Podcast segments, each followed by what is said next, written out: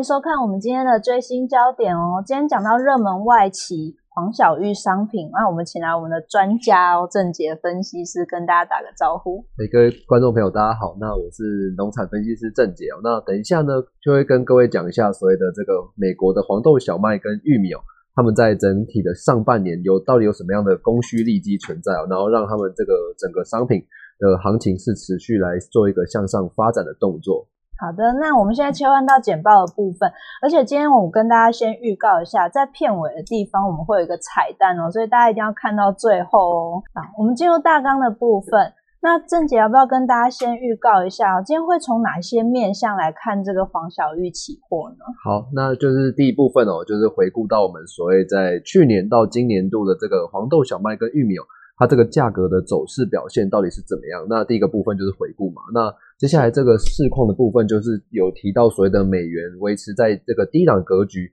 以及在这个天气持续不稳定的情况下，到底会对外汇或是价格，或是在这个供应方面有有什么样的影响？那在第三部分有提到所谓的供应及需求的部分哦，就是像整体的产量啊，或是整体的需求，到底有什么样地方哦可以来做一个注意的可能？最后一个地方就是数据的部分哦，主要是讲一下这个美国农业部的月报，以及像是这个反生意现象的数据，目前的情况到底是怎么样的情况，然后来对这个价格做有有什么样的影响？那首先我们就先看到刚刚提到的回顾啦，诶，其实这一块我记得在呃。更久之前，就疫情发展之前，其实黄小玉有很多一部分在讲这个中美贸易战。对对，然后后来呢，疫情爆发之后，这个议题就下去了。对，那现在是这个疫情逐渐回归好的状态啦。现在大家回稳之下呢，那黄小玉又会有什么样的看法？好，那其实从这个，因为其实在去年年初的时候，这个中美其实就有签署所谓第一阶段的这个贸易协议嘛那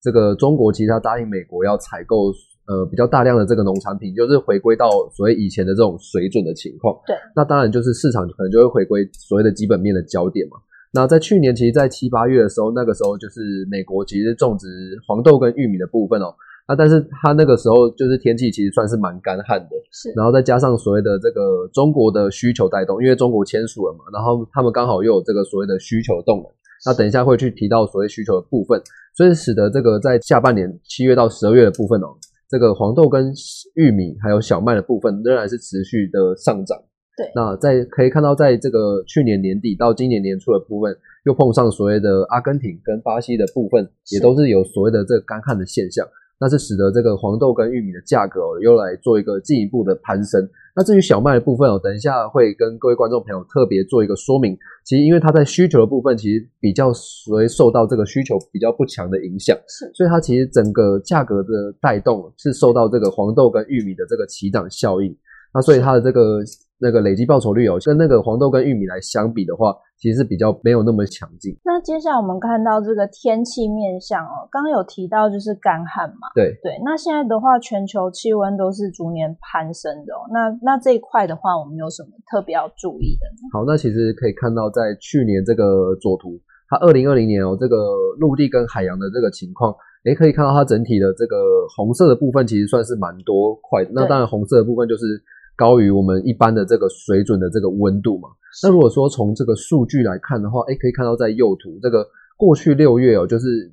跟这个基期，就是由一九一零一到这个两千年当做基期，然后来做比较的话，哎，可以看到每一年跟这个基期来做比较，其实这个均温之差哦都有有越来越高的这个趋势，那也显示说这个全球的整体的气温其实是呈现持续上升的情况，所以在每一年发生干旱的这个现象，例如说今年跟去年。的这个发生干旱的几率哦，其实跟过去十几年来相比的话，可能会高上许多。是对，那这个可能会对于就说这个未来，例如说今年四月可能又要种植这个美国黄豆跟美国玉米了，那可能在今年可能碰上这个干旱的现象的几率哦，又又会比去年或是前几年还要更加来的更上。是，所以供给面可能会差一点。对，没错，嗯。那在现在看到我们这个汇率面，刚刚有提到这个美元哦，美元前一段时间维持低档，最近虽然有一点反弹啊，对，那这一块的话会怎么看呢？好，那其实在这个美元持续就是维持比较低档的格局的情况下，也基本上这个地方其实是有利于这个美国农产的厂商他们来做一个出口的动作，是因为他们其实在出口方面其实是以这个美金来做一个报价。就是美国黄豆、小麦、玉米。那以美金报价之后呢，就是如果你美元比较维持这个低档的格局的走势来讲的话，其实对于其他国家来采购，诶，采购你这个美国的黄豆或是小麦或是玉米的情况来讲，其实也会比较有有利的可图了，因为比较便宜，对，比较便宜，所以他们竞争力算是比较强劲。它基本上。跟其他国家来比的话，基本上它出口的水准来讲，基本上会比较比过去几年就是美元维持高档的格局来讲还要好。那再来，我们就看到一些刚刚讲的供应面啊、需求面。那现在先提到黄豆的部分，我看这里标题写库存下滑，库存下滑应该是有利的。对，没错。对，那这个部这个部分哦，就是先可以看到左图这个各国黄豆的产量的部分。那这边我们比较特别注意的，当然就是所谓美国的部分。那美国其实，在去年收成完毕的这个黄豆的数量，其实仍然是高于前一年的水准。但是前一年的水准其实是受到整体的贸易战，所以是使得当地的这个农户是减少他们种植面积，所以基本上跟前一年比较是比较不准的。那如果说你跟前几年、前一两年来做相比，那时候贸易战还没有发生，它其实基本上它这个产量就是跟如果说跟这个二零一七一八或跟二零一八一九年来做一个相比的话。其实基本上这个产量是呈现这个下滑的。是。那再看到所谓右图的部分哦，那这个黄豆的美国黄豆的库存量之所以为什么会持续的下滑，那这也就是显示说，哎，这个去年到今年的这个黄豆的需求其实是有被开启的可能哦。是。对，那等下就会提到所谓这个中国的这个黄豆的需求其实是呈现这个大幅的攀升，所以才导致所谓的这个美国黄豆库存的下滑。那基本上，这当然就会有利于去支撑这个黄豆期货价格的整体表现。是，嗯，好，就这里就是提到的我们的需求面了。对，那这个部分哦，就是所谓的这个中国的非洲猪瘟嘛，因为其实现在比较少去听到所谓的这个中非洲猪瘟的这个疫情了。对，所以他们这个疫情其实有在做一个趋缓的动作。那如果从这个左下图这个数据来看的话，你可以发现说，这个中国跟全球这个猪只数量其实都有在呈现这个攀升。是，那当然整体的去年的需求其实表现就就会非常的强。接下来就看到这个玉米的供应面，那玉米的话，其实出口也是有所提升哦。那这个部分其实也是受到刚刚所谓的这个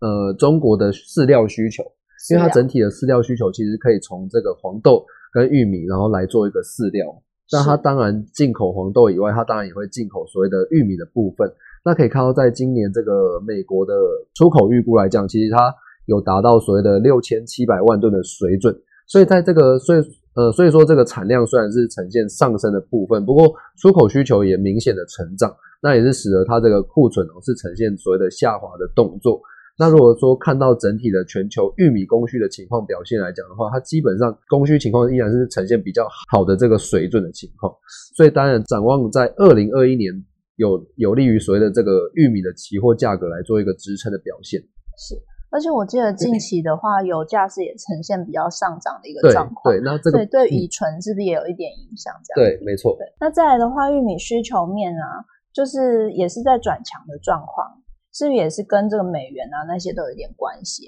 对，那这个部分就是刚刚有提到各国的玉米进口量的部分。哎，你可以发现中国的去年到今年度的这个水准，它其实攀升了许多。是，那这个部分就是反映到所谓的这个非洲猪瘟的疫情降温的影响。那是使得他们就是大量去采购所谓的美国黄豆跟美国玉米的部分。那如果说可以看到在右图哦，这个美国玉米的这个月出口量的表现，哎，其实可以看到在二零二零年的下半年，其实它这个。玉米出口量的表现真的是非常的强，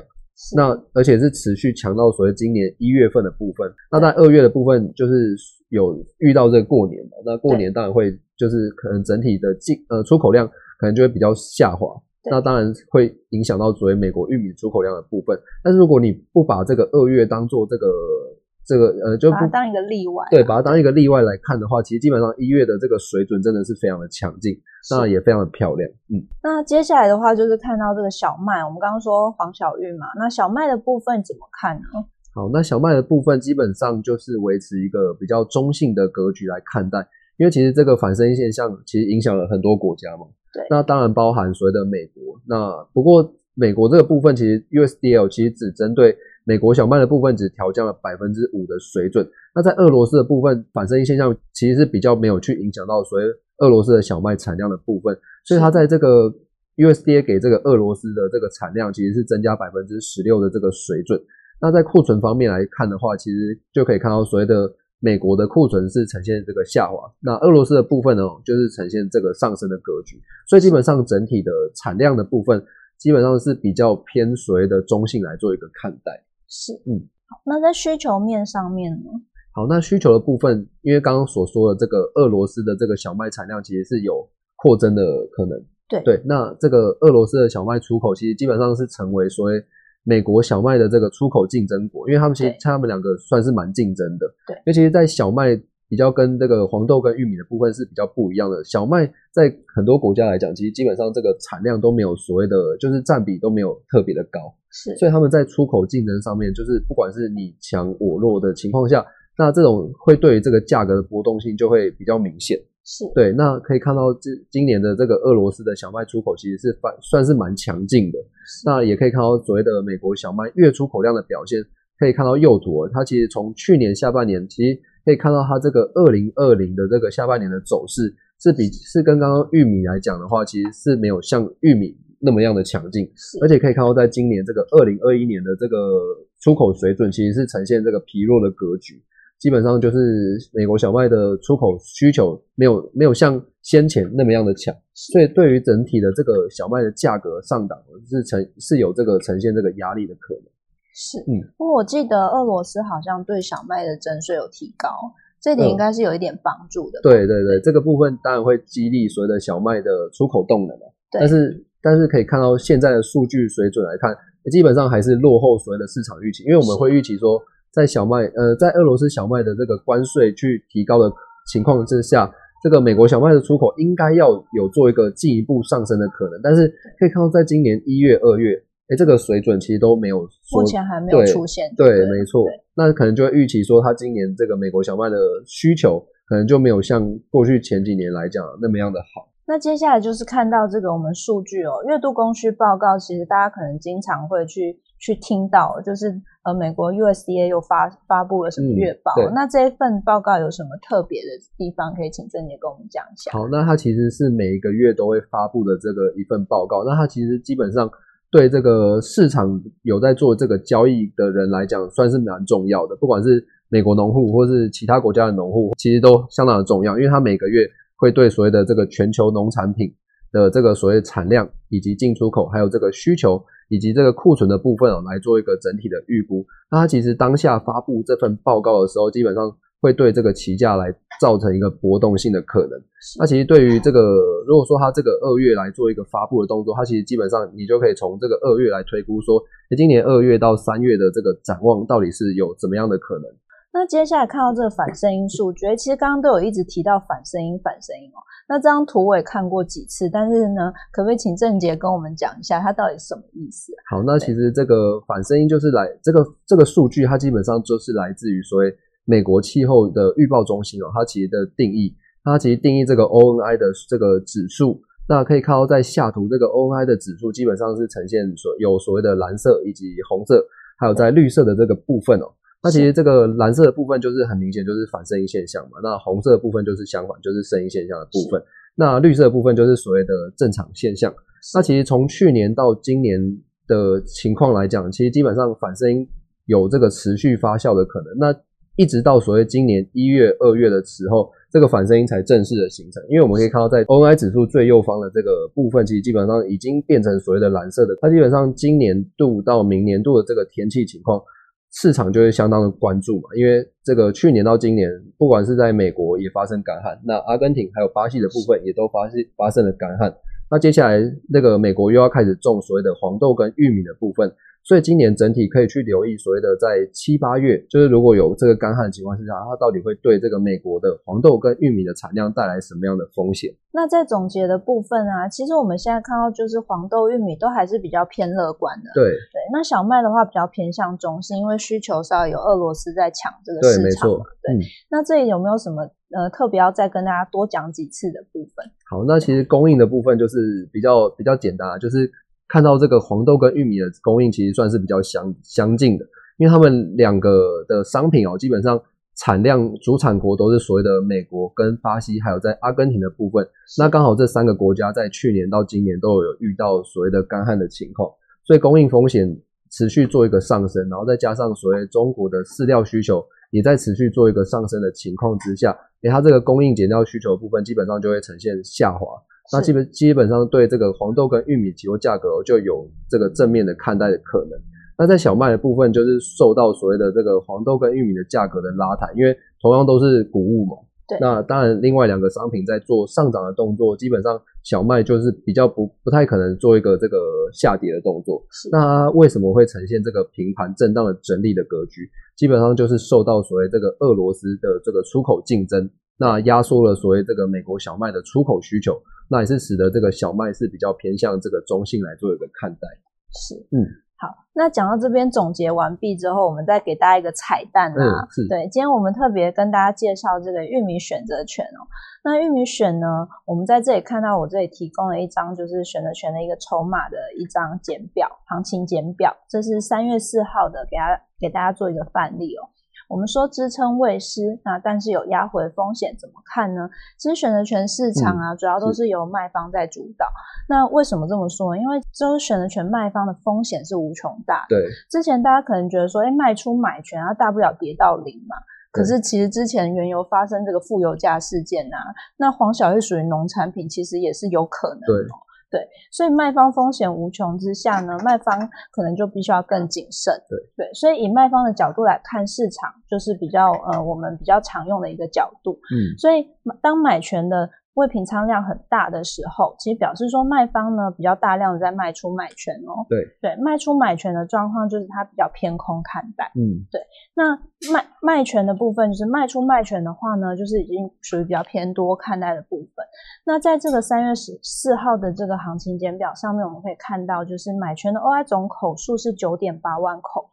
那卖权 OI 的部分是五点六万口，嗯，其实买权 OI 口数是比较大的，对，所以这个总量大表示它其实存在一定的压回风险哦。虽然说玉米选择就是玉米期期货是一直上涨的状况，嗯，对，但是它其实有一些压回风险存在。那此但是呢，价平之下其实也是有大量的卖权 OI 在支撑，所以短线上它的支撑是没有失去的，嗯，对。所以从这里来看的话，呃，期价可能就是在短线上有出现横盘整理的可能，因为上有上有压，下有撑嘛。对对。那在这种状况下，我们要怎么去做一个选择权的布局？其实就可以看到说，我们看一下这个筹码的变化，就看到这筹码变化啊，其实就看到三月四号到三月五号这个未平仓量的一个变化哦。可以看到四号到五号呢，我们可以看到就是，哎，观察这个关键合约。这里关键合约，我们指的可能就是属于那个 OI 最大量的一个合约啦，或者是说整数水位的合约。大家可以观察，就是自己呃习惯看怎么样的合约。那这里我们看 OI 最大量的合约的话，买权 OI 最大量呢是在五百五十美分的这个水位，那卖权 OI 最大量呢大概是五百美分这个水位。那它的变化怎么样呢？就五百五十美分的买权呢，在一天内减少了一百四十口。那五百美分的卖权则是增加三百口，所以是买权 OI 下降，卖权 OI 增加的情况。那我们刚刚说，呃，卖方角度来看的话，买权啊越多就是压力越大嘛。对，那它下降，那是表示它压力略有减轻的状况。那支撑的部分的话，就是卖权 OI 啊有增加，所以它其实是支撑有稍微转强。就虽然说它有一个压回风险存在，但是它的压回风险是有略略的下降的这样子。对，所以，我们从这个角度来看，我们其实可以去做一个呃买权买方啊，或者是卖权的卖方，或者是买权多头价差一个比较偏多一点的一个布局哦。对，那这个布局我们在下面简给大家一个呃举例说明，就是我们怎么做一个买权多头价差的这个布局呢？那假设我以五百对五百美分组成一个买权多头价差。那就可以看到，说我以呃这边我列出来写，就以四四十一点买进一口履约价是五百美分的买权，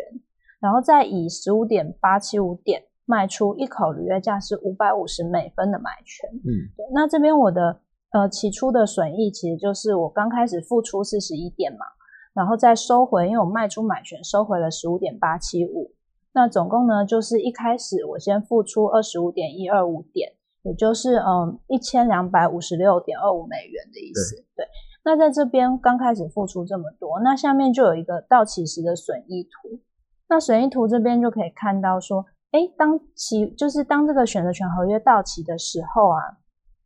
因为我刚开始付出了二十五点一二五点，对，所以那我我是在买进五百每五百美分的地方买进买权，所以我必须要涨二十五点一二五点的时候，我才会开始达到这个损益平衡嘛。对，所以来当起价来到五百二十五点一二五美分的这个水位的时候，我就会开始有收益哦。嗯，对。那可是因为我们刚刚说，就是呃，我们做的这个买权多头价差，虽然说它的好处是它锁定了下方风险，但是它有一个坏处，就是它的获利其实也是被锁定的。但是整体而言的话，它的波动比较，就是应该说它的损益空间就是。比较确定啦，对，比较确定，所以它的风险是最小的一个状况。所以，呃，在这里的话，我们锁定的获利其实就是最多涨到五百五十美分的时候，因为我卖出了一口五百五十美分的买权嘛，对，所以到那个水位的时候，我就不不超过那个水位，起价涨涨或超过那个水位的时候，我就不会再继续赚了。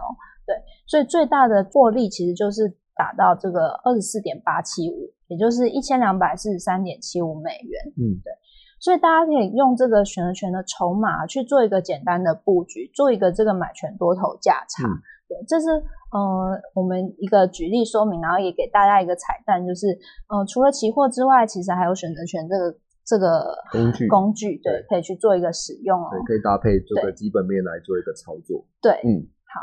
那讲到这边呢，就是今天的节目就大致上结束喽。那呃，这边我们其实元元大期货研估最前线还有许多系列，包含这个分析师有约啊，里面有最新焦点、名家开讲、季度导航，以及这个翠学院呢，我们之前有这个 R 的黄金十小时、Python 的城市交易等等，教大家怎么样去写城市。那之后也会有更多的系列继续上线。那大家可以就是希望大家多多这个按赞、订阅、分享，然后。支持我们的这个掩护最前线哦。